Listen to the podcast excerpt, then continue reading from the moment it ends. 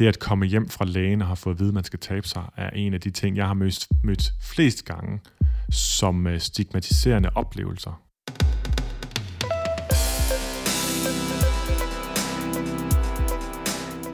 Og hvordan kan de sociale forhold overhovedet komme ind gennem ind i kroppen og ud i fedtvævet? Hvis man alt det, alle de redskaber, kan finde frem til at vise øh, forståelse og øh, empati og omsorg, øh, vil altid gavne. Goddag og velkommen til Stetoskopet, der i dag skal handle om stigmatisering af overvægtige i sundhedsvæsenet. Mit navn det er Marie, og jeg arbejder til daglig som jordmor. Og jeg hedder Ida og arbejder til daglig som læge på kirurgisk afdeling. Og grunden til, at vi i dag præsenterer os selv med vores profession også, det er fordi, at det har en del relevans for selve programmet. Ja, og du og jeg, Ida, har gerne vil lave det her afsnit, fordi vi begge som sundhedsprofessionelle har møder med overvægtige, der kommer med ja, forskellige problematikker, når de møder dig og mig. Nogle gange relateret til deres overvægt, og andre gange overhovedet ikke. Øh, og vi kan begge nogle gange synes, det er svært lige at finde vores, vores plads i forhold til at snakke med de her patienter. Ja, og derudover så øh, synes vi måske heller ikke altid, at man som overvægtig modtager den bedste behandling i sundhedsvæsenet, og vi kan godt nogle gange føle, at øh, tiden og rammerne slet ikke er der til det, hvis de kommer for eksempel med et ønske om et øh, vægttab, og hvordan vi så skal håndtere det. Præcis.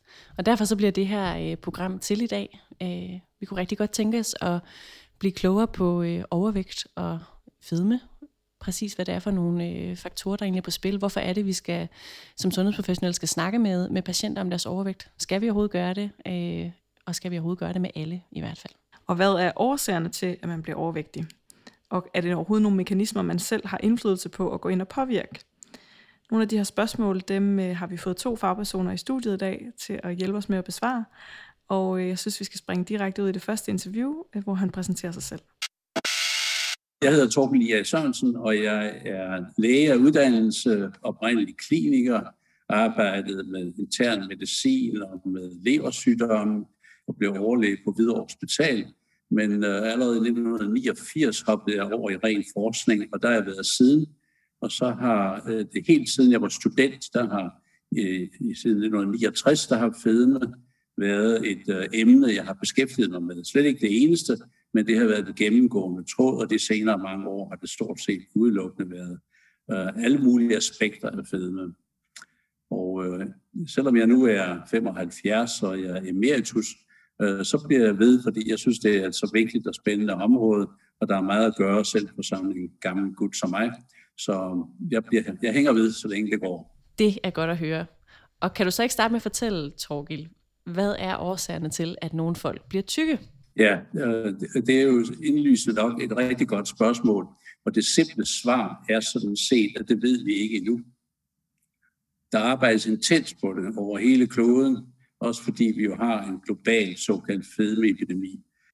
Og der synes jeg, at det er meget nyttigt at starte med at tænke, at når nogen er blevet mere overvægtige end andre, så skyldes det jo sådan set ganske enkelt, eller kan beskrives ganske enkelt som det forhold, at der er en større mængde fedt, ren fedt i form af såkaldt triglycerid, ophobet i uh, det, sub, især det subkutane væv, i det underhudsfedtet. Og, uh, og så kan man derefter sige, hvad kommer det så af? Og der er, øh, det, der er to uh, oplagte ting, man skal tage i betragtning. Det ene er, at uh, dels kan de fedtceller, der rummer det her fedt, uh, de kan være større eller mindre, eller også kan der, og der kan også være flere eller flere af dem. Og nu kommer vi så til en vigtig ting af det, man ved og blev klar over de senere år.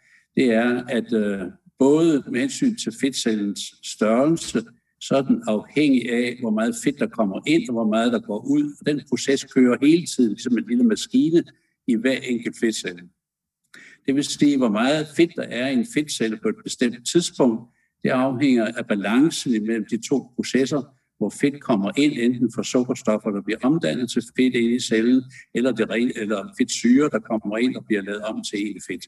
Og så hvor meget der kommer ud igen.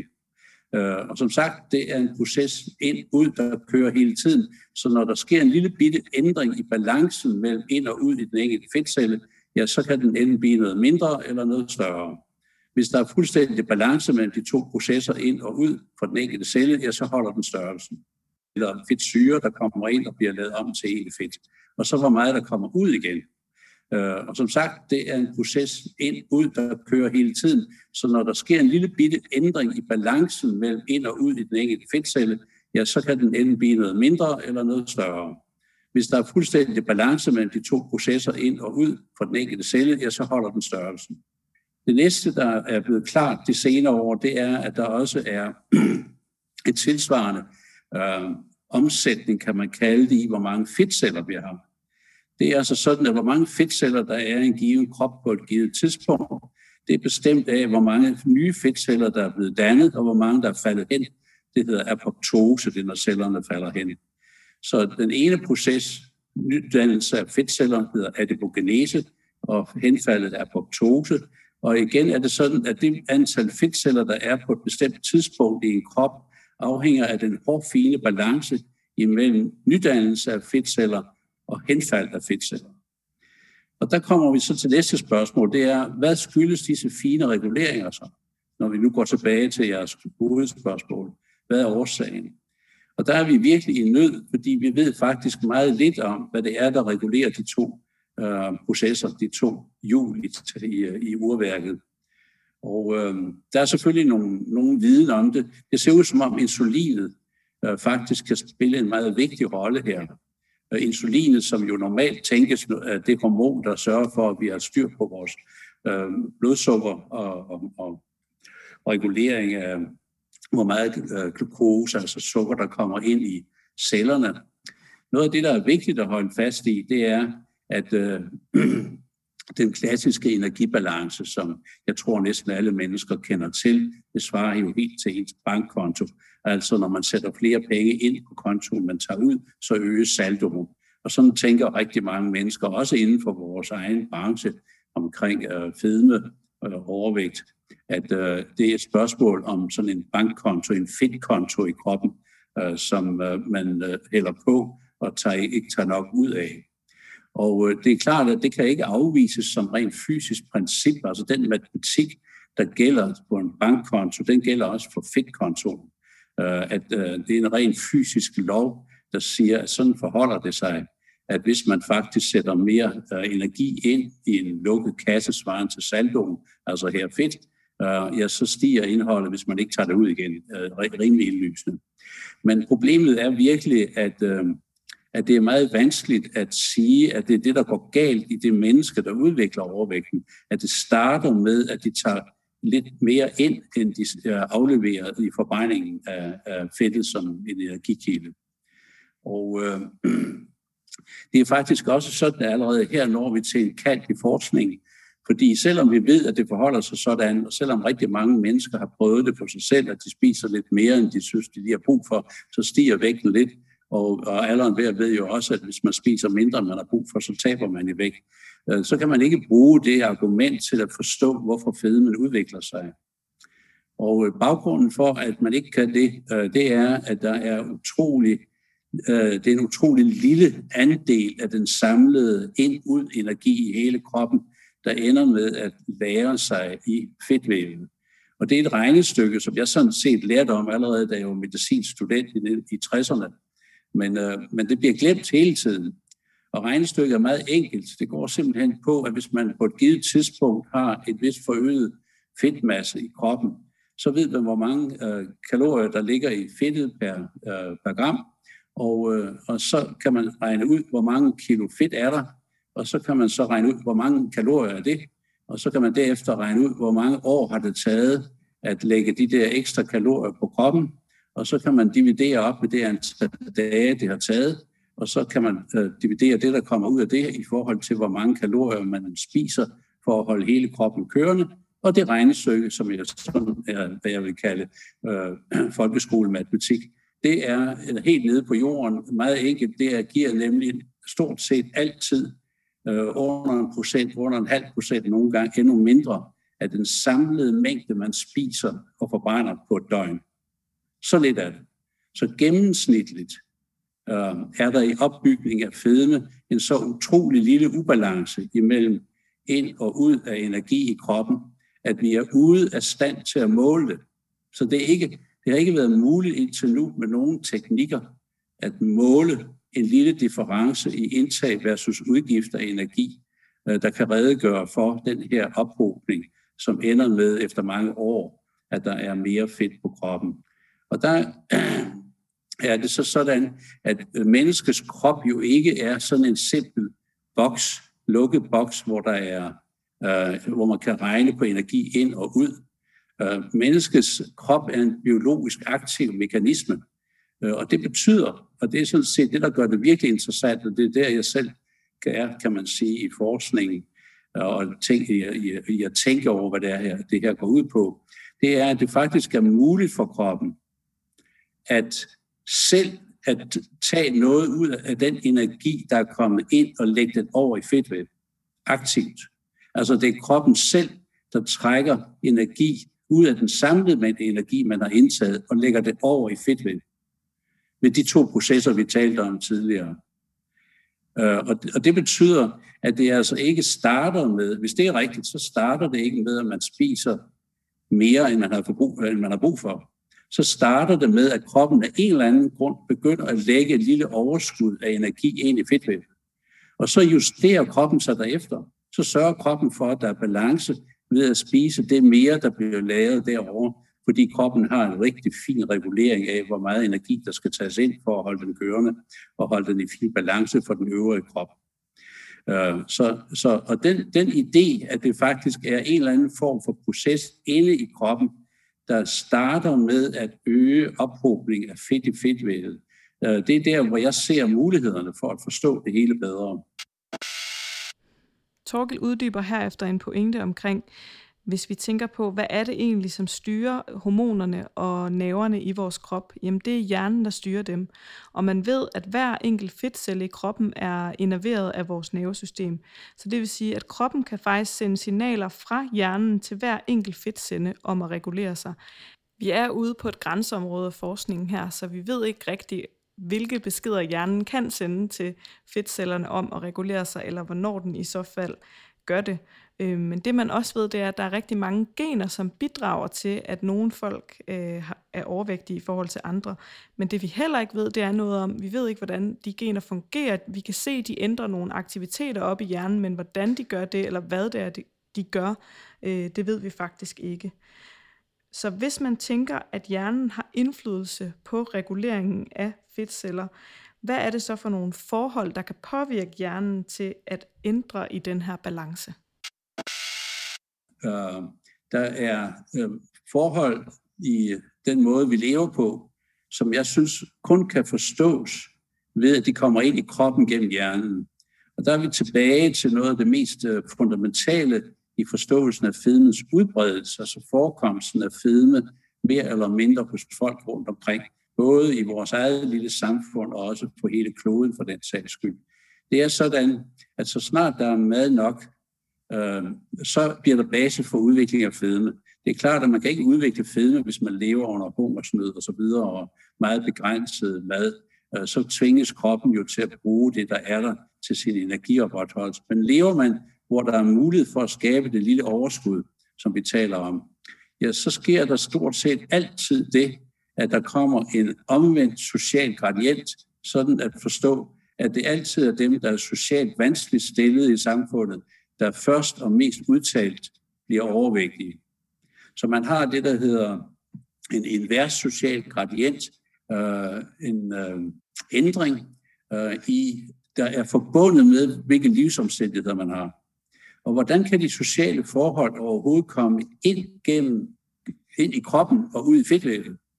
Ja, der er flere forskellige muligheder, men en af dem er selvfølgelig, at de går ind og ændrer et eller andet i psyken. Altså man kan jo ikke fortsætte de sociale forhold, at de påvirker kroppen, hvis de ikke ændrer noget i psyken. Og ind i psyken, der kan de så gøre forskellige ting. De kan for eksempel føre til, at man ændrer adfærd. Det kan vi lige komme tilbage til, altså spiser mere, end man har brug for, og bevæger sig mindre, end man har brug for. Men de kan også ændre de processer, vi talte om før, sådan at hjernen rent faktisk sender signaler, øh, når den således er påvirket og jagter gennem psyken disse omstændigheder, så sender signaler ned til fedtvævet, så det ophober sig, der ophober sig mere fedt. Øhm, og det er den sidste model, som jeg tror på, og som jeg mener bør forfølges. Og det gør jeg af den grund, at det faktisk ikke har været muligt at vise, at hvis man starter med at spise mere, end man har brug for, at man så faktisk formår at, at vise udviklingen af fedme. Det man kan se, det er, at øh, hvis man tvinger sig selv til at spise mere, end man har brug for, ja, så stiger vægten lidt selvfølgelig af rent fysiske grunde, men det fører i de øh, mange forsøg, der efterhånden er lavet, såkaldte overfodringsforsøg, så fører det ikke til udvikling af fedme. Fordi så snart man holder op med at spise det til mere, så falder kroppens vægt ned på det, den var før. Og, øh, og, og det er helt modsat dem, der har, så har steget i vægt som, som et led i en fedmeudvikling af samme grad. De har simpelthen så svært ved at komme ned igen. Øh, så der er en, en helt grundlæggende forskel på at have fået kroppens vægt op ved at have tvunget sig selv til at spise mere, og så den proces, der ender med at over at føre til en fedmeudvikling.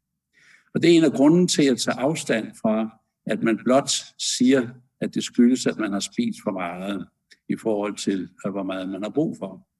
Derimod er det bekræftet, at, at der er denne sociale omvendte gradient, af sociale slagside, som nogen kalder det, at den er der hele tiden i alle lande. Det kommer næsten med det samme. Den er også i lille Danmark, og den er ikke kun for enkelte individer inden for et lille gruppe af individer. Den er det i hele samfundet. Den er der ovenikøbet, når vi ser det på niveau af i Danmark, for eksempel i forhold til kommuner.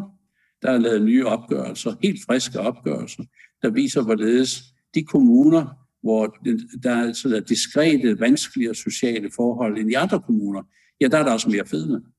Det viser sig også, hvis man ser på lande, de lande, hvor der er øh, mere social lighed og, og større øh, social tryghed, ja, der er der mindre fedme end de lande, hvor der ikke er det. Helt absurd er det jo, hvis man ser på forskellen, for eksempel mellem de nordiske lande, Danmark inklusiv selvfølgelig, og så USA.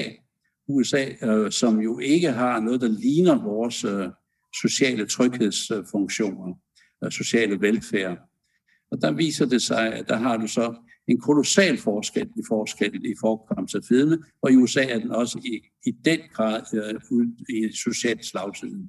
Så på den måde så er, er, er den sociale livsvilkår i min forståelse af fedme meget fundamental. Så kan I spørge, øh, hvordan, hvad, så med, hvad så med dem, der ikke lever socialt udfordret, alligevel bliver tykke? Og fordi dem er der jo også en hel del af. Og ovenikøbet nogle steder i verden, altså eksempelvis i det saudiske kongehus, ikke, der har vi jo der er udbredt fedme, og de er jo ikke socialt vanskeligt stillede. Men der kommer vi så til en vigtig punkt, det er nemlig, hvad er det virkelig, der sker inde i hjernen? Og der er det så en, en teori, det er, der er vi igen ved kanten af, hvad vi ved noget om, men det ser ud som om, at det er det, der hedder opfattelsen, altså perception, altså følelsen af, hvordan man har det i forhold til den virkelighed, man er i, der er afgørende.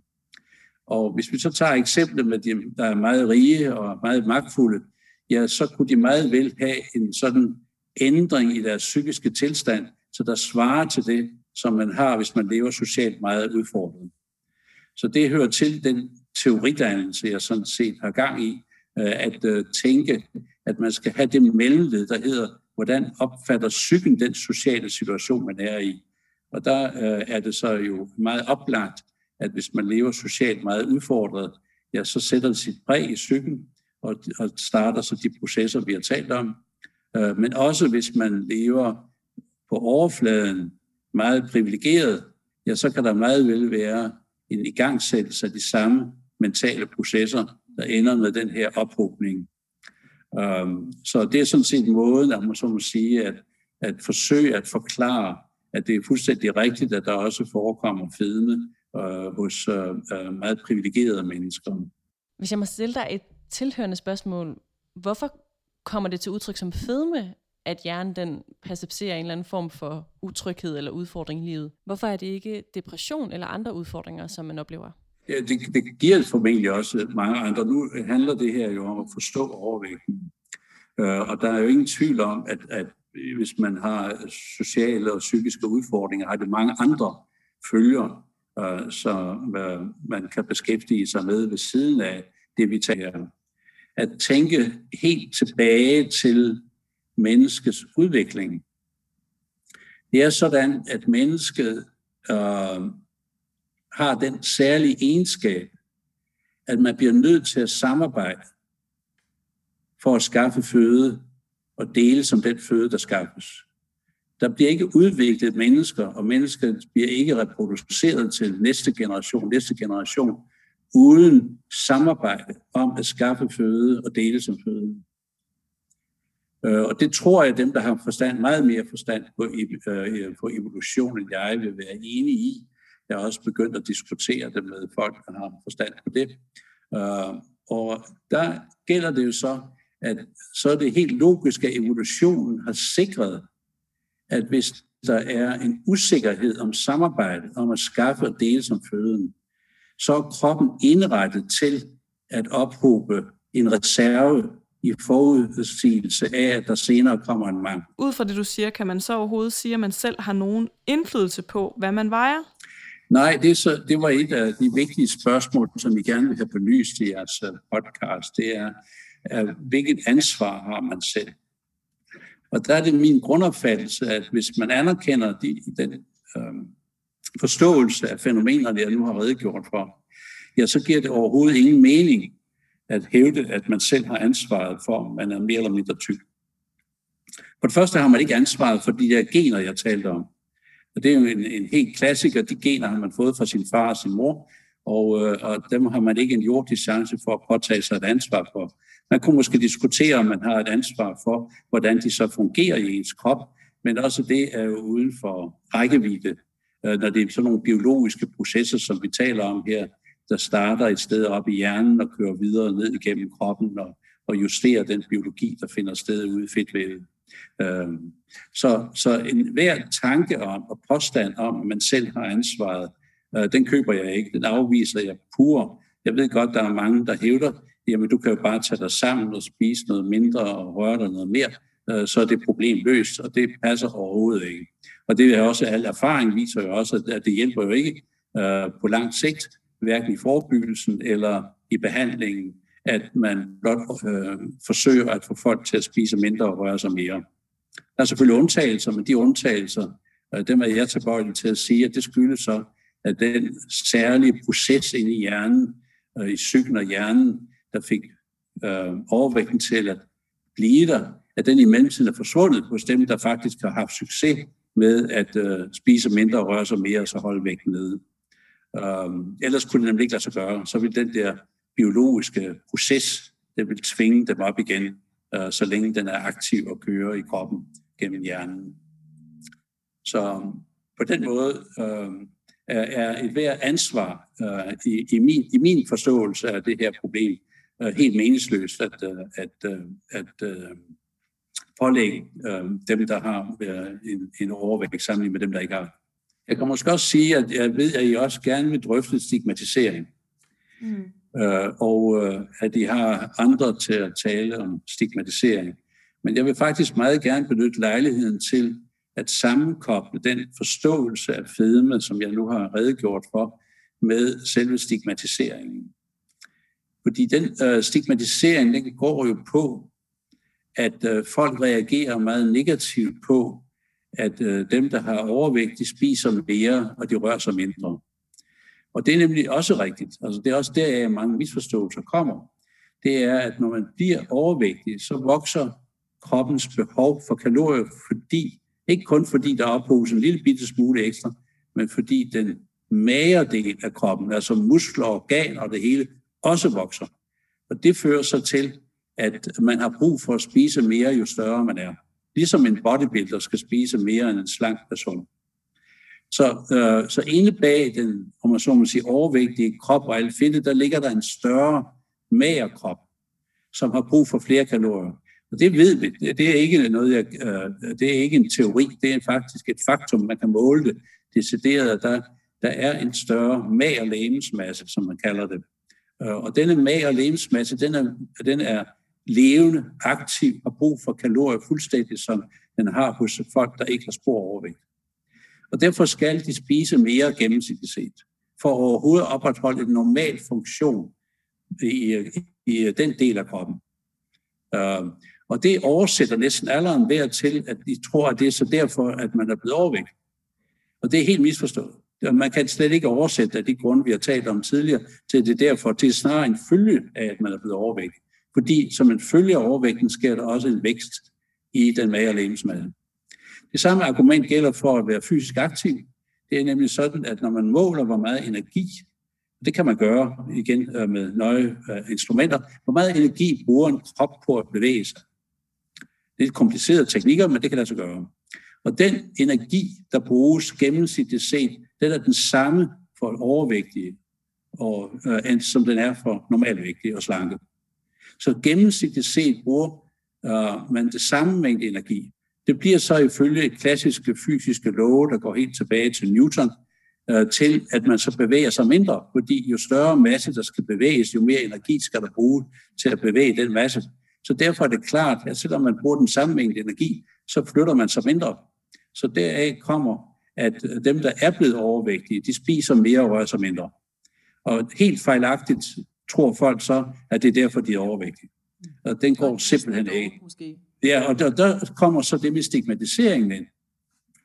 Fordi øh, hvis vi går tilbage til menneskets rødder igen, helt tilbage til grundlaget, at mennesket skal samarbejde om at skaffe og dele som føden under de mange tusinder, er der tusinder af år, øh, som øh, mennesket er udviklet. Ja, så bliver det jo også noget, der er lavet i menneskets DNA, at tænke øh, øh, socialt, moralsk. Sådan at forstå, at hvis nogen spiser mere, end de har brug for, så tager det jo noget for andre. Og hvis man rører sig mindre end andre, så bidrager man mindre til at skaffe føde. Så i min forståelse af stigmatisering, der ligger det lige så dybt lagret i selve det at være menneske, at man reagerer negativt på, at folk spiser mere og rører sig mindre. Og at det kommer helt tilbage fra selve det at være menneske og som et socialt individ, det er at samarbejde om at skaffe og dele som føde. Og derfor får det helt instinktivt en negativ reaktion i folks følelser, når de ser, at nogen spiser mere, end de synes, de har brug for, eller end de fortjener, kan man næsten sige, og de rører sig mindre, de letter sig ikke øh, på samme måde som andre, og derved bidrager de ikke i den forståelse af fænomenerne.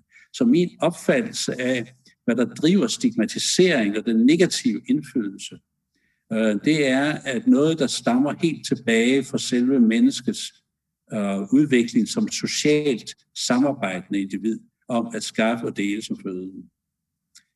Øh, det er også blevet kommet til ekstrem udtryk i religionen, øh, fordi i middelalderen, øh, øh der var det jo sådan, at, at, det, at man fandt på syv dødssynder, jo selvfølgelig med udgangspunkt i diverse bibelske tekster.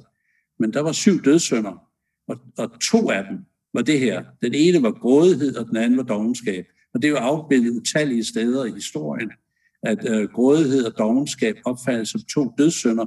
Og det læser jeg sådan set ind i den samme grundlæggende forståelse af mennesket som et socialt samarbejdende individ, som det har været nødt til at være siden tidernes morgen, øh, øh, for at kunne skaffe og dele som føden. Øh, så det er det mit bidrag til debatten om stigmatisering. Og det gør det jo så utrolig vanskeligt at bekæmpe den stigmatisering, fordi man skal bekæmpe øh, noget, der ligger helt dybt nede i rødderne om at være menneske. Øh, men opgaven er der alligevel, og det er jo ovenkøbet sådan, så I muligvis vil høre fra andre, der deltager, øh, at, øh, at meget kunne tyde på, at, at når dem, der er overvægtige eller på vej til at udvikle overvægt, møder stigmatiseringen, øh, så møder de, og ofte møder en diskrimination oven i købet. Altså diskrimination betyder aktiv forfordeling. Ikke? Øh, når de så møder det, ja, så forværrer man jo den sociale utryghed. Og så får man skabt en ond cirkel, og så får man skabt den øh, proces, der forstærkes, som den, jeg talte om før, inde igennem psyken og hjernen og ned til fedtvævet. Fordi man ender i en, øh, en social negativ situation, der er blevet værre af, at omgivelserne øh, stigmatiserer og diskriminerer øh, i, i det grundlag. Så, så det, derfor ligger der i mine øjne en kæmpe opgave i at gøre, hvad vi overhovedet kan, og jeres podcast er et bidrag, bidrag, godt bidrag til at bekæmpe stigmatisering og diskrimination, fordi det er åbenlyst for hver situation. Både den umiddelbare øh, eksistens, altså umiddelbare liv for de pågældende, men jo også med hensyn til, at det gør øh, situationen værre. Når stigmatiseringen tydeligvis gør ondt værre, hvorfor er det så, at vi som sundhedsprofessionelle skal interessere os for det her emne? Hvorfor er det farligt for nogen at være, øh, være tykke?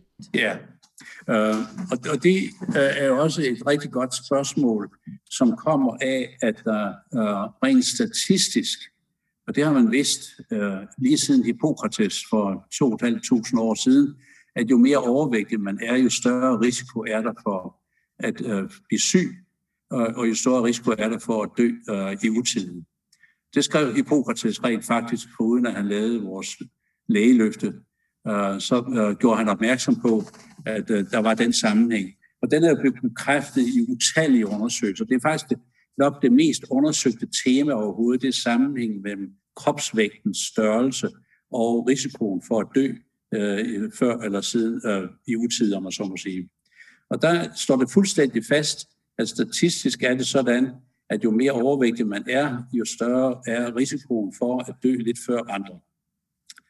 Øhm, og det ender i en såkaldt U-formet sammenhæng. U, det går på, at hvis øh, bunden af U'et, der har du den laveste dødelighed, og så går du op i vægt derfra, og så stiger dødeligheden. Og så, hvis man går ned i undervægt, så stiger den også, og det er et helt andet sæt af problemer, som vi ikke øh, har tid til at komme ind på. Men i princippet er det denne uformede relation, som øh, millioner af undersøgelser har bekræftet findes. Og bag den uformede for det højre ben, det opadgående ben med højere vægt, der ligger en lang række sygdomme, som er blevet kortlagt, og som man faktisk kender rigtig godt. Øh, der er øh, en lang række hjertekarsygdomme af forskellige art. Der er sukkersyge, som jo også øger risikoen for hjertekarsygdomme. Der er leversygdom, øh, der er galdesten, og der er, hvad man de senere år er blevet klar over, en, en forøget risiko for forskellige kræftformer, øh, som øh, øh, øh, bidrager til denne øh, dårligere helbred og kortere levetid, jo mere overvægt man er. Og det er jo klart, at når det forholder sig sådan, øh, så skaber det et, en opgave for sundhedsvæsenet, for dem, der, hvor der bliver ramt af det. Øh, det ligger jo, apropos lægeløftet, jo nærmest i vores øh, opdrag, at øh, jeg ved ikke, om I som jordmøder har et tilsvarende løfte, men det har I vel, eller burde have måske. Ja. og der, der er det så sådan, at, at der ligger jo en opgave der. Og, og den opgave, den giver jo anledning til rigtig mange overvejelser om, hvad skal man så gøre for at mindske den overrisiko, der er for at komme til at blive lide af disse mange sygdomme, og også at dø i utide. Og der er vi desværre igen, må jeg indrømme, der er vi faktisk øh, i vanskelighed øh, med hensyn på at finde præcist ud af, hvad det er, der skal gøres.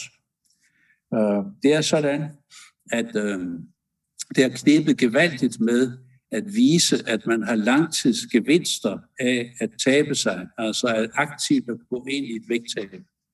Øh, for det første er det meget vanskeligt at gennemføre det. Det lykkes selvfølgelig for en del. Derefter er det meget vanskeligt at opretholde det, og opretholde det længe. Øh, og øh, endelig er det, øh, har det vist sig meget vanskeligt at, at, at, at, at se, at det rent faktisk gavner øh, helbredet i den forstand, at den her risiko for sygelighed og dødelighed mindskes. Der er dog øh, noget, der tyder på, at hvis man ligesom er på vej imod at få nogle af de her sygdomsprocesser i kroppen, ja, så hjælper det lidt at øh, tabe i vægt. Øh, så er der en, en opbremsning, øh, som forskellige større undersøgelser har peget på, at øh, der er en gevinst med hensyn til at formindske risikoen for at blive syg og dø i utide ved at, at, at forsøge at tabe sig og, og, og forhåbentlig lykkes med det. Så er vi tilbage i studiet og færdige med at snakke med vores første fagperson. Og øh, jeg synes, det var virkelig øh, spændende at snakke med Torkil, og jeg tror særligt, at jeg bed mærke i den pointe, han sagde i forhold til stigmatisering med, af overvægtige, med at sådan, det går helt tilbage til sådan noget i urmennesket i forhold til det her med at samle og deles om føden, at man så har et dårligt syn på dem, der sådan tager mere af det, man sådan skal deles om. Det har jeg aldrig tænkt over, men det lyder som om, at det er rigtigt, og det måske sådan er noget, der kan bringe nogle dårlige følelser frem i folk. Jeg synes også, det var interessant, det han snakkede om, øh, om social ulighed, at overvægt øh, oftere viser sig hos dem, der er socialt vanskeligt stillet, at, at den her oplevelse af måske en utryg tilværelse kan, øh, kan simpelthen gøre, at der kommer ændringer i hjernen, der har indflydelse på, om man, man ophober fedt. Øh, det synes jeg var et, et virkelig interessant øh, tilføjelse også. Men Ida, vi skal videre til vores næste fagperson. Ja, og ved det næste interview, der drejer vi vinklen en lille smule til at kigge lidt på, øh, hvordan, hvad er vores rolle som sundhedspersoner overhovedet i det her, når vi skal snakke med patienterne om deres vægt, og skal vi overhovedet snakke med patienterne om deres vægt. Derudover så starter vi også med at spørge ham lidt, ligesom vi spurgte Torgild, hvad årsagerne til overvægt er, og hvad er hans perspektiv på det. Jamen, mit navn det er Morten Elsø. Jeg er 34 år, øhm, og jeg arbejder selvstændig med formidling af øhm, videnskab inde på sundhedsområdet. Jeg er kanskjent i ernæring og har arbejdet med at punktere madmyter i mange år, men har også øh, haft klienter personligt, og øh, har arbejdet med øh, vægt og vægttab og har også øh, beskæftiget mig med vægt- og vægttabsdebatten, og især debatten om stigmatisering og skyld og skam i forbindelse med vægt. Og så har jeg en uddannelse, hvor jeg uddanner folk, der hjælper andre til at ændre spisevaner og motionsvaner, til hvordan man tilgår den øh, samtale på den mest konstruktive måde. Og, og noget af det, som jeg jo så har siddet med, det er jo så det, øh, man kunne kalde det erfaringsbaseret perspektiv for mit vedkommende, som jeg ellers godt kan lide at læse videnskabelig litteratur. Det er jo sådan at se på, hvad er det, der driver folk til at spise, når de ikke føler sult. Øhm, og og det, det er jo sindssygt interessant, og det er jo det, som i første omgang bevægede mig væk fra den der sådan meget uuddannede holdning, som rigtig mange i, øh, i Danmark naturligvis har, nemlig at øh, overvægt det bare sådan er helt selvforskyldt, at man har valgt at, at blive større, og at man i øvrigt dermed er en byrde, og hele den der sådan fortælling, som desværre stadigvæk er rigtig, rigtig udbredt. Øh, ikke blandt fagpersoner, der eksisterer den meget lidt, øh, men blandt, blandt andre mennesker gør den jo stadigvæk. Men det at blive nysgerrig på, hvad er det så egentlig, der sker i de situationer? Hvad er det for nogle situationer, hvor folk de vælger mad øh, til, på trods af, at, øh, at det fysiologiske behov ikke umiddelbart øh, er der eller kan mærkes heller. Og så er vi tilbage til, det er et andet svar på, eller et tredje eller et fjerde svar på, hvorfor bliver man overvægtig, eller hvorfor tager man på. Mm. Øhm, og der er jo rigtig, rigtig mange forklaringer. Og noget af det, som jeg første gang beskæftigede mig med, det var efter at have set hos rigtig mange klienter, at folk har sådan en, en øh, psykologisk mekanisme, sådan en alt eller intet tænkning. At når man øh, føler, man er trådt ved siden af, er faldet i, som mange også kender det. Og nu bliver det så lidt mindre nørdet og lidt mere sådan hverdagssprog. Man føler, at man har faldet i, trådt ved siden af sin plan om at spise mindre, spise sundere, være bedre og mere moralsk. De ting, de går fuldstændig følelsesmæssigt hånd i hånd. Jamen, så har man tendens til så at sige, så kan det hele også være lige meget, så kan jeg lige så godt. Og det var en af de første psykologiske effekter, jeg blev gjort opmærksom på, og blev opmærksom på ved at have klienter. Det var den idé om, at hvis først jeg har taget en bid af det her stykke kage, som jeg synes, jeg ikke burde, som jeg synes, jeg ikke har lov til, så man især tænker, hvis man er tyk og har det dårligt med det, så tænker man, jeg, jeg må ikke spise kage, det er forkert af mig at spise kage, hvis der er nogen, der ser, at jeg gør det, så, så, så dømmer de mig med rette i øvrigt, for man dømmer sig selv rigtig meget. Jamen, øh, så er der den her tanke om, at hvis først jeg har taget en bid, så kan jeg lige så godt spise det hele øhm, som igen læner sig op af det der mit fagområde, nemlig ernæring og madmyter. Ideen om, at hvis man bare spiser lidt sukker, altså at sukker feder, den her sort-hvid tænkning omkring det, at noget kan fede uanset mængden, som er det, man, der, der står i sætningen sukkerfeder, når der ikke er den nuancering på, hvis du spiser for meget af det, i forhold til, hvor meget du har brug for, eller hvis det giver dig kalorieoverskud. Jamen så har folk den, øh, den sådan tankefælde, at så kan det hele være lige meget, så kan jeg lige så godt spise en masse. Så er der rigtig mange, der spiser og overspiser, og det kan man jo så også snakke om definitionen på, øhm, ikke på baggrund af et, øh, hvad der ligner et fysiologisk behov, eller en respons på, at maven sender signaler om sult, men fordi der er en masse andre faktorer. Tilgængeligheden foran, øh, når man bliver tilbudt kage på arbejdspladsen, selvom man faktisk øh, ikke er sulten, men man tænker, det må jeg hellere gøre, fordi ellers så bliver jeg spurgt ind til det, eller der er en, der har bagt det selv, og så siger jeg nej til vedkommendes kærlighed, eller man spiser, fordi man ikke vil have, at øh, hyggen ved aftensmaden skal stoppe. Man spiser en ekstra pølse, fordi det er ikke maskulin, hvis man ikke kan spise lige så meget som de andre mænd. Øh, alle mulige andre mekanismer, som er. Og det er den anden del af det, som jeg synes ligger under et fedmefremmende samfund. Det er en fedmefremmende kultur, eller undskyld, en overspisningskultur. Hvor vi har tendens til at øh, på en eller anden måde nøde og presse hinanden til at spise mere og forvente. Og så øh, er sådan en form for konfliktskyhed også nogle gange, så øh, overvejer vi det ikke, om, øh, om vi rent faktisk har lyst til det, der bliver serveret altså, når vi nu er, snakker om, at der er nogle mekanismer i samfundet, der ligesom har en, en indflydelse, så er det måske sådan lidt ledende spørgsmål, det med sådan at tage den her snak om, er det folks egen skyld, at de er overvægtige? Der, hvor skyld giver rigtig lidt mening i den her sammenhæng, også i forhold til vægt, øhm, altså nærmest en omvendt mening, det er, at folk synes nu, og det, man, har, man har det, man kalder fedmestigmaet, ideen om, at man er egentlig moralsk mindreværdig på baggrund af en høj kropsvægt, hvis det sådan virkelig skal skæres ud i pap og, og, og gøres simpelt. At det bliver internaliseret hos dem, som selv kæmper med vægten. Og man føler næsten, at man har pligt til at være efter sig selv, hvis man ikke vejer det, som øh, samfundet har dikteret af den rigtige vægt.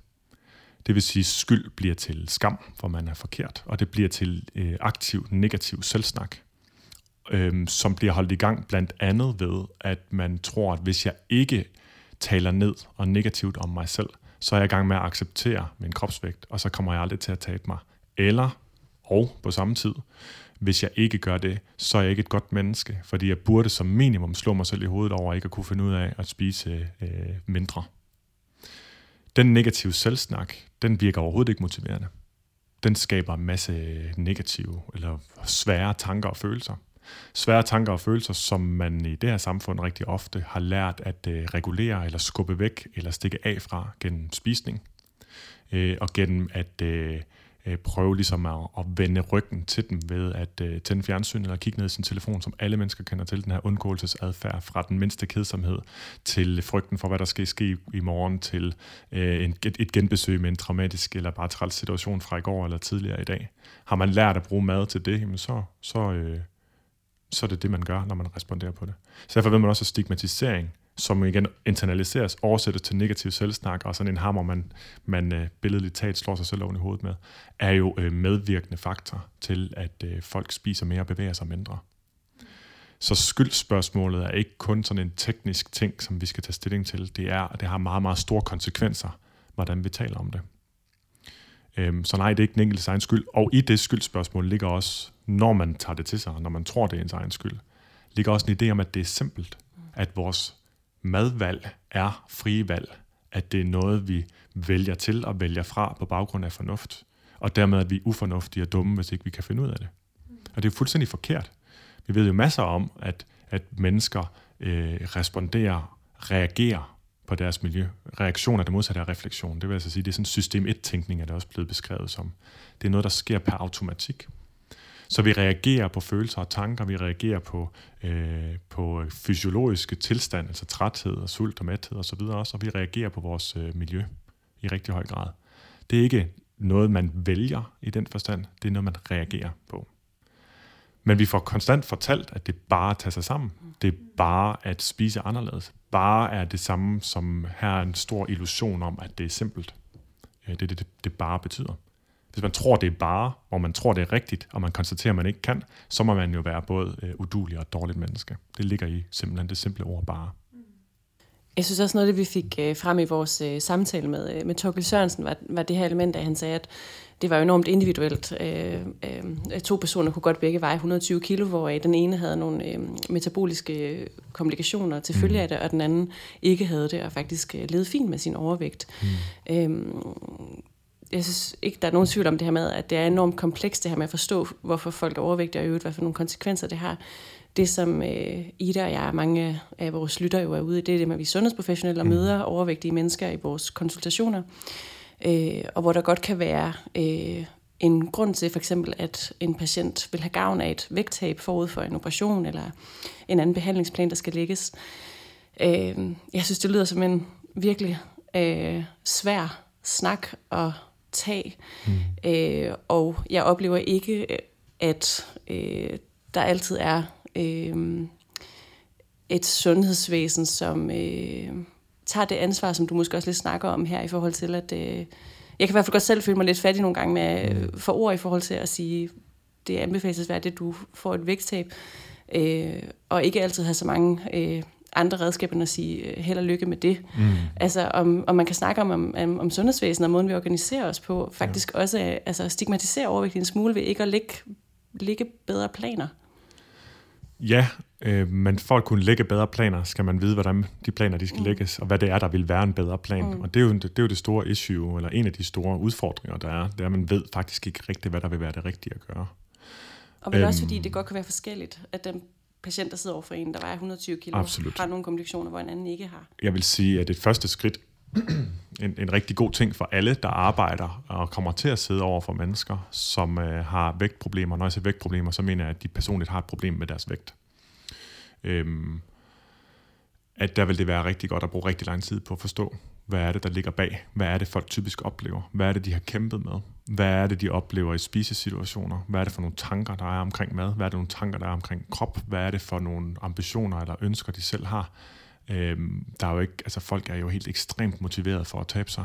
De vil jo så gerne være ikke nødvendigvis slanke, men bare veje mindre, end de gør nu. Så den del mangler ikke.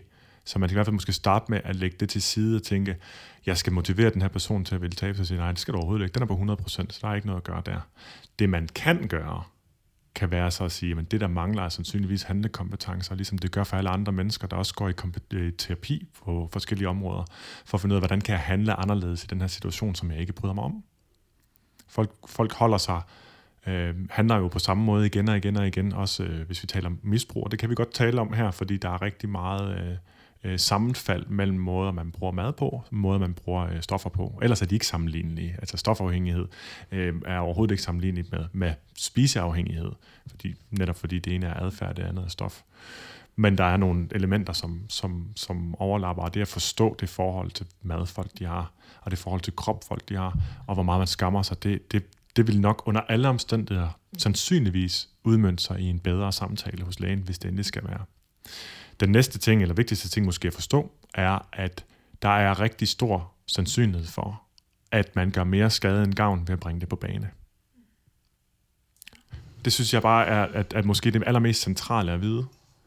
Øh, og det gælder fagpersoner, som det gælder individer. Der er jo mange, der stadig tror, at man skal lige gøre folk opmærksom på, at de er tykke og fede, fordi så kan det være, at de tager sig sammen og taber sig, og det er derfor siger jeg det for deres skyld, fordi så bliver deres liv sandsynligt bedre, sandsynligvis bedre. Der er så mange fejlslutninger i det, eller fejlantagelser i det, så jeg næsten ikke kan nå at gennemgå dem. Øhm, så, så som, som læge og som fagperson, der sidder over for folk, øh, som, som måske kæmper med vægten, som man i øvrigt bare selv vurderer, medmindre de selv har sagt det. Så det kan jo også være en fejl. Jeg vil sige, at der er risiko for, at hvis du bringer det på bane, så, så gør du det værre det at komme hjem fra lægen og have fået at vide, at man skal tabe sig, er en af de ting, jeg har mødt, mødt flest gange som øh, stigmatiserende oplevelser. Der må man jo tage oplevelserne for det. Det er, det er jo netop kun oplevelsen, der er relevant der. Som stigmatiserende oplevelser hos de klienter, jeg har haft. Øhm, den anden er at få at vide som 12-årig, at man er lidt til den buttede side, når man er tyk, når man er hos sundhedsplejersken. Så det har jeg også lavet et lille opråb om en gang imellem. Så det skal man være opmærksom på. Altså jeg ved godt, det ikke står i lægeløftet, det der med first do no harm, eller prima non nocere, eller hvordan man udtaler det. Ikke? Men det, jeg tror nok, det er noget, I også har, øh, mm har fokus på sådan generelt, ikke? Jo, bestemt. bestemt. Ja. Altså, det som sådan, nu kan jeg fortælle, at jeg sad i et ambulatorie i går, øh, ja, sent som i går, hvor at øh, jeg skal sidde og se patienter, som kommer ind henvist af egen læge med henblik på, øh, hvis de har mange smerter fra gallesten, mm. og få fjernet deres galleblære, eller hvis de har et øh, brok og få opereret det her brok. Og det er sådan så, at øh, hvis de er øh, har en BMI over 35, mm. så kan vi ikke tilbyde dem en operation for et brok. Mm. Og hvis de har en BMI over 35 eller over 40, så vil en operation for at fjerne galleblæren være meget besværlig, mm. og man bør også snakke med dem om, at, det, at der er en øget risiko for dem ved at blive ja. opereret. Øh, men jeg har 20 minutter til hver patient, og først så skal man snakke med dem om egentlig, hvordan de har det, og hvad kommer de overhovedet med. Og så har jeg måske tit to minutter tilbage, inden de skal ud af døren til at sige, jamen vi kan ikke operere dig, fordi du vejer for meget. Øh, mm. så derfor så kan vi give dig en tid igen om tre måneder, og så kan vi se, om du har tabt dig, mm. øh, så vi så kan operere dig. Og det ved jeg jo godt er fuldstændig urealistisk, og jeg sender dem formentlig ud af døren med en rigtig dårlig oplevelse. Ja, og muligvis også hjemme og spise mere og bevæge sig mindre. Ja. ja. Øhm, så altså sådan, hvad, hvad gør jeg så? Altså, har du nogle gode råd til, hvordan at jeg sådan bare kan gøre måske, at jeg sender dem lidt bedre ud af døren? For jeg har jo, det er det, der er mine rammer, eller hvad man kan sige, som er dårlige rammer. Ja, det er rigtig dårlige rammer. Altså, jeg vil lægge kortene på bordet som det første, fordi øh, noget af det første, jeg underviser i, det er, at hvis man skal hjælpe andre mennesker gennem en samtale, så skal der ikke være nogen, øh, et, noget øh, misforhold i magten. Det skal være en magtfri relation. Og en måde at gøre det på, det er at hive sig selv ned fra den pedestal, hvor man også bruger lægelige termer hele tiden, og alle mulige andre ting, og siger, at du skal, øh, bruge de, de ord overhovedet. Og man kan, man kan vælge at sige det sådan her, ved du, jeg, jeg, jeg hader at, at, at skulle sige det her, men samtidig så, øh, så skal, er jeg forpligtet til at give den her information, at det, din vægt lige nu, den, øh, den gør faktisk, at vi, jeg, ikke, jeg ikke må henvise dig til operation. Jeg ved også godt, at når, hvis jeg sender dig hjem herfra med den information, så synes du, det er rigtig træls måske at få øh, gjort opmærksom på. Øhm, man kan sige, hvis I kunne sige, kan, kan du prøve at lade være med at gøre noget anderledes nu, men book en tid til en snak, hvor vi kun taler om det. Hvor jeg bare gerne vil høre, hvad du har af udfordringer, hvad du selv synes, øh, hvordan det føles, øh, når, når jeg bringer vægten på bane. Øhm, det i sig selv kan gøre, kan gøre en forskel, at blive hørt og blive mødt. Der er ikke data på, at der er noget, der virker synderligt godt til vedvarende vægttab endnu. Så det er ikke noget, man sådan kan love, men jeg vil sige, hive i den anden retning i første omgang. Jeg tror også, der er nogen, der altså sådan, har lidt en opfattelse af, altså sådan, måske pårørende eller noget, som sådan, kan du ikke gå ind og tage en snak med ham om, at han enten skal stoppe med at ryge, eller skal tabe sig, mm. fordi når lægen siger det, ja. så må det betyde, at, at så, så betyder de, at det gør en forskel, ikke? Jo, men studierne viser bare ikke rigtigt Nej. det, vel? Det er heller ikke min opfattelse. Nej, det er det, der, at, altså, ja. jeg, jeg kan huske, vi en gang, og nu, det har jeg altså ikke faktatjekket det her, men det var en, en, en der lige blev udnævnt til professor i, øh, i fedtceller, var det vist, fedtcellebiologi på, på Aarhus Universitet øh, for nogle år siden, da jeg skrev speciale som øh, bare beskrev nogle vægttabstudier og så videre. Så, sagde så har vi kontrolgruppen. Det er dem, der går til lægen og får at vide, at de skal tabe sig, ellers dør de. Og der sker ingenting. så den her idé om den her old school motivationssnak, øh, som det skulle være, ikke? Altså, at hvis du ikke gør det, så sker der det her, eller hvis du gør det, så får du alle de positive ting. Det hjælper jo sådan set umiddelbart, ikke? Øhm, der var en, øh, jeg følger på Instagram faktisk, som er fed læge i USA, som rigtig godt kan lide den her nuancerede snak med, at vi skal bekæmpe stigmatisering, og det ikke er den enkelte egen skyld, men at man faktisk godt kan få, øh, få redskaber til at ændre sin adfærd. Øh, det virker ikke på alle, og det er ikke alle, der overskud til det. Vi kan ikke forvente det hinanden, men vi skal heller ikke lukke ned for den snak. Mm. Så den måde, han så siger det på, men nu er han, det er nogle andre, helt andre rammer derovre. Mm. Ikke? Den måde, han siger det på, det er, at han kan bringe på bane på et tidspunkt og sige, hvis du har lyst til at tale om din vægt på et tidspunkt, så er jeg kvalificeret til at tale om det. Men jeg kommer ikke til at bringe det på bane, ellers medmindre du synes, at det er relevant. Mm. Det synes jeg, der var noget rigtig smukt i, fordi det var kort det og præcist og ansvarligt. Men så er vi tilbage til, hvis det så bliver spurgt, okay, jeg vil faktisk gerne tale om min vægt. Mm. Hvad skal man så sige, hvor skal man henvise den til? Og det, det er der jo altså, som I selv er smerteligt bevidste om, ikke rigtig nogen, øh, nogen, gode, øh, nogen gode tilbud omkring.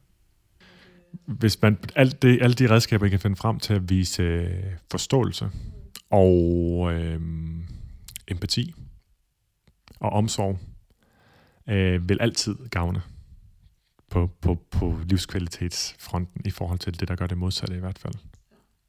Og så kan man bruge sig selv. Altså, jeg ved, jeg ved, det der med mad, det er simpelthen noget, vi alle sammen kæmper med. Det er så svært. Og jeg sidder om aftenen og tænker sådan, og så gør jeg det, og så slår jeg mig selv oven i hovedet. Og vi har alle sammen de der skide tanker om, hvad vi burde og hvad vi ikke burde og sådan noget. Øhm, så jeg ved godt, det nok ikke hjælper og jeg ved godt, det kan føles som et pres herfra, men jeg er nødt til at informere dig om, at, at den her operation, den, øh, den kan man kun få, hvis, man, hvis ens BMI er under det her, som er sådan og sådan. Og det kan godt være, at du overhovedet ikke kan bruge det til noget, og det er jeg ked af. Men, øh, men, øh, men hvis, du, hvis du vil, så, øh, og så er det så det næste, som er problemet. Hvad kan man så gøre? Ikke? Så man ser, om der er nogle kommunale tilbud. De er typisk øh, øh, bedre end mange af de øh, ting, man kan finde på nettet i hvert fald. Markant bedre. Hvad, hvad er løsningen? Hvordan, altså, hvad, hvad skal vi gøre for, at øh, vi ikke skal sidde og lave de her sådan, ja, halve, øh, lidt dårlige konsultationer på 20 minutter, hvor man ikke altså, kun kan gøre så meget? Altså, jeg tænker, der skal ske et eller andet, et helt andet sted langt tidligere. Ja, altså du leder jo ja. nok efter, at, ja. Øh, at jeg skal sige, at I skal have nogle helt andre rammer. Ja, præcis, morgen. Jamen, det ville da også være fantastisk, ja. det synes jeg også. Øh, det synes jeg også ja, eller du må også godt sige, at det skulle foregå et andet sted, at det slet ikke ja. skal være noget, man skal sidde og fikse, når Ida skal have en information med en patient om en, en operation, der skal få, altså, skal det ikke, altså er det ude hos egen læge, der skal være et helt andet? Man kan sige, at det er jo bedre at øh. kaste håndklædet i ringen og sige, altså i og med, at øh, ikke give den her operation, fordi den BMI er sådan her, så er der et rationale for at sige, at hvis du kan tabe dig, så vil det være fedt. Men det ved jeg er mega komplekst og mega svært, og du har garanteret prøvet masser af mm. gange. Mm. Og øh, det med at spise, altså så er man jo allerede i gang med at sige, det her det er et stort og svært problem, som er modsat det, man plejer at sige, du skal bare let, lukke munden og let røven, som er helt i den anden skala, ikke? eller du skal bare gå hjem og tabe dig. Så hvis man havde et sted at sende folk hen, så kan man også sige, og det er simpelthen uden for mit kompetenceområde. Mm. Fordi det der med at forstå øh, spisevaner, det er så komplekst. Mm. Hvis jeg siger det til en så er der en på den anden side, der får en læges ord på, at det er så komplekst, i stedet for, at det er så simpelt. Mm. Som jo er en del af den selvfortælling, folk har, som man slår sig selv oven i hovedet med. Mm. Så der vil jeg gerne sende dig over til en ekspert, der har forstand på øh, kompleksiteten i vores spisevaner, og er god til at hjælpe til at, øh, til at finde frem til, hvad man måske selv kan gøre. Mm. Det gad jeg jo godt. Jeg gad jo godt, at jeg kunne sende folk til nogen. Altså Men bare det, man har sagt, at det ja. er virkelig komplekst. Ja. Og det ikke bare handler om at tage sig sammen, eller mm. hvad man ellers kan få med. Vi var inde på det der med, at lægens autoritet har man troet spiller en rolle. Det tror jeg faktisk, den gør i den sammenhæng. Hvis mm. en autoritet siger, at det er komplekst, så øh, kan man gå hjem med det som en modfortælling til, at det er simpelt. Og fortællingen om, at det er simpelt, det er en del af problemet. Mm. Nu kan vi godt sidde og blive enige om her, at den sådan, kompleksitet, at, at nok er mange sundhedsprofessionelle bekendt efterhånden. Øhm, men er det din oplevelse? Altså jeg tænker bare, at det er jo ikke fordi, der er kommet færre af sådan nogle kulørte programmer stadigvæk med fokus på øh, altså sådan, øh, det, jeg har lavet fede forhold og sådan nogle ting. Altså at det er enormt sådan... Altså er det bare... Øh, er det, er, det, er det, ved vi nok om det ude i samfundet stadigvæk? Er det, altså, det virker på mig, som om at stigmaet stadigvæk lever lidt i bedste velgående. Ja, det, det, lever, ja, det gør det, og det er fordi, den, det, det er den naturlige respons på manglende viden om området. Og der har vi jo alle sammen som mennesker, det er beskrevet jo for nogle år siden, efterhånden tror jeg tilbage i 1997. Nej, det passer ikke. Nå, det er lige meget. Øh, noget, som hedder Dunning-Kruger-effekten, som er, at jo mindre vi ved om et område, jo mere tror vi, vi ved. Mm. Så folk, der intet ved om fedme, andet end at de kan se, at folk øh, er tykke, de vil antage, at det er noget, de selv har valgt, og det er fordi, de gør sådan, og det er fordi, de gør sådan. Øhm, og det er jo så, så, dermed giver det jo sig selv, at hvis kun 5% af Danmarks befolkning er uddannet på fedmeområdet på den ene eller den anden måde, enten vi selv har lyttet til en masse, eller ved at have taget uddannelser, som, som har lært om det, så må 95% være uvidende, mm. og så må 95% også typisk overvurdere deres egen viden om det, og, øhm, og der finder man de simpleste forklaringer. Så det giver sig selv, at når det kræver viden, at forstå kompleksiteterne, så vil, øh, så vil den være mindre udbredt. Der bliver så lavet en masse, der er mange, der taler om det. Mange flere, der taler om det, så jeg tror, det rykker i den rigtige retning. Men jeg tror mm. stadigvæk, at 75-80% af danskere vil sige, at det er den enkelte egen skyld. Hvilket er jo sjovt. Mm. Spøjst, kunne man sige, i stedet for. I og med, at over 50% af den danske befolkning har en BMI over 25. Mm. Og de fleste af dem vil, vil synes, at det, øh, det er de ikke tilfredse med. Ja. Øhm, ved, altså sådan, vi snakkede lidt om det der med i forhold til, at det frie valg, og sådan, mm. altså, at der ligesom sådan, øhm, ved man noget om sådan, hvorfor at der er, no, altså, at der er nogle mennesker, der ligesom sådan, bruger mad mere som deres, øh, det de ligesom bruger som flugt fra følelser og sådan noget. Altså det er der jo, det er der jo nogen, der bruger mere end andre, ved man noget om det. Øhm, så det kan faktisk, altså sådan, sådan generelt råd til sundhedsprofessionelle, der kan det være mere gør meget mere skade end gavn øh, at nævne folks vægt. Og hvis man skal nævne den, så nævn den på en måde, hvor det er et fælles, øh, en fælles ting, det med mad og vægt og krop, det er fandme komplekst. Og vi er så forskellige, både genetisk mm. og biologisk, og jeg ved godt, at du ikke... Øh, ja, hvad man ellers skal sige, som kan fjerne, kan fjerne øh, skyld og skambyrden over på den anden side af bordet. Hvis man kan gøre det, hvis man kan reducere følelsen af skyld og skam over på den anden side af bordet på de to minutter, så har man gjort en forskel. Og det vil være det, jeg tror, der er, det kan man godt gøre på to minutter, hvis man, øh, hvis man øh, er dygtig til at, til at mm. udstråle omsorg og forståelse.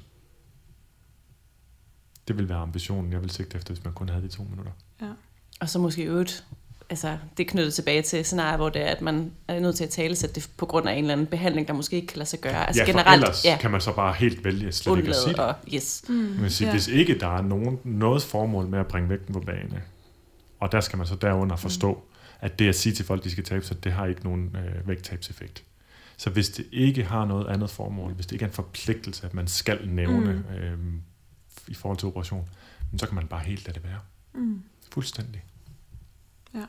Jeg husker, jeg også læste et, øh, et blogindlæg, det er måske bare lige en sidenote, men, også, øh, men at der er mange øh, overvægtige mennesker, som også har den her oplevelse af ikke at kan komme til lægen generelt, også med øh, ondt i foden af en. Altså det her med at have den der oplevelse af at kunne gå til lægen, uden at ja, få det i talesat. Ja. Øh, at man har en anden problematik, ja. øh, der ikke bliver hængt op på, på ens overvægt. Og noget af det simpleste afstigmatiserende og af, afudskammende det er faktisk, at man øh, behandler folk fuldstændig som om, at det ikke, øh, at man ikke, at det ikke eksisterede. Mm.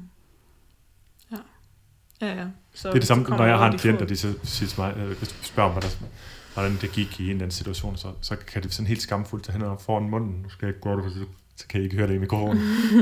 hænderne foran, og så spiste jeg hele pakken med flødeboller. Og hvis jeg så responderer bare på den her måde, okay, hvad skete der så? Ja. Det er i sig selv noget, som fjerner øh, skammen omkring det, fordi at for mig var det ikke interessant. Jeg er, interessant. jeg er bare interesseret i at høre, hvad skete der bagefter. Mm. Som om, at du lige havde fortalt, øh, og, øh, og så, øh, så, så stod jeg lige puderne på plads over sofaen, eller et eller andet fuldstændig ligegyldigt. Mm. Jeg er bare i gang med at forstå en, en, en proces. Mm. Altså det, at man mm. har øh, fraværet af reaktion, fraværet af afsky, øh, gør i sig selv en positiv forskel. Ja, men, men jeg tror også, man skal passe på, øh, at i, i kampen mod stigmatisering og i kampen mod den her fejlopfattelse af, at øh, man at ens vægt er inden for ens egen kontrol 100%, og man bare skal tage sig sammen, og man bør spise noget mindre og så videre.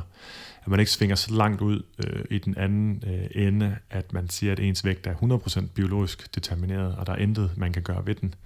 Øhm, det, det, sådan nogle ord øh, er sådan absolute, og absolutisme skal vi passe virkelig meget på med. Øh, der skal virkelig, virkelig meget data til, for man kan sige det øh, med sikkerhed. Øhm, og, og jeg er nok også, som en, der beskæftiger sig med adfærdspsykologi, modstander af at fratage folk agens, altså den her handlekompetence øh, eller mulighed for at gøre noget i, i deres eget liv. Samtidig med, at jeg ved, at hvis man taler om, at den enkeltes adfærd kan ændres og spiller en rolle, at så kan man komme til at lægge skylden derovre på. Men jeg vil i hvert fald også sige, at selvom at man kan tænke, at det hjælper folk, så vil jeg passe på med at sige til dem, at du kan overhovedet ikke gøre noget ved din vægt. Man heller bare sige, at det er virkelig komplekst, og det er ikke let, og det er ikke noget med bare at tage sig sammen. Altså hellere, hellere sige, hvad det i hvert fald ikke er, i stedet for så at påstå det modsatte. Øh, jeg tror, et stort problem i forhold til sådan vægttabsnakken er også, at folk har, har måske en høj vægt og, og ønsker sig at være slanke. Øhm, og det at sætte en ambition, der er så høj, den gør det stort set umuligt. Mm. Øhm, det er det samme som hvis man siger, at jeg skal lave en livsstilsændring. Jamen, så venter jeg lige til at have overskud til det i mit liv. Og det ser fint gå ud i kalenderen om tre måneder, men når man er tre måneder fremme, så, så, er, livet altså, så er kalenderen altså fyldt igen. Mm. Så den her idé om, at man skal kompensere for alt det, der ikke, man ikke har fået gjort før, ved at gøre ekstra meget nu, Ligesom hvis man ikke har trænet i to måneder, og så synes man, så skal jeg træne hver dag det næste stykke tid. Okay, men så har du lige gjort det mega meget sværere for dig selv. Så i forhold til at snakke vægttab, så tror jeg også, at det kan give mening at tale om, at hvis man har nogle sundhedsmæssige konsekvenser ved en høj vægt, så er der mange af dem, der reduceres ved et ganske lille vægttab. Mm. Det er ikke, at man skal blive slank. Det er slankhed, det her det er et skønhedsideal, det er ikke et sundhedsideal. Øhm, som vi vist også skrev i den bog der for 5-6 år siden. Mm. Øhm, så, så det er vigtigt at, at, at have med. Og så også at, øh, at øh, finde ud af, hvad der driver en opadgående vægt, altså finde, finde frem til, hvad kan stabilisere det i stedet for. Mm. Altså ambitionsniveauet skal simpelthen være, være et andet, hvis man overhovedet skal arbejde med vægt rigtig ofte. Ida, det har været et af de lange programmer i dag, men ja. vi har snakket med to usandsynligt spændende mænd, ja. som havde rigtig meget på hjerte, og, øh, og vi håber selvfølgelig, at jeg lytter derude har synes, det var utrolig spændende at være med på den her øh, fortælling, og er blevet meget klogere på, på emnet. Så derfor vil vi bare sige tak, fordi I lyttede med. Vi håber rigtig meget, at I kunne lide programmet, og så håber vi selvfølgelig også, at I lytter med igen om to uger, når vores næste program det kommer.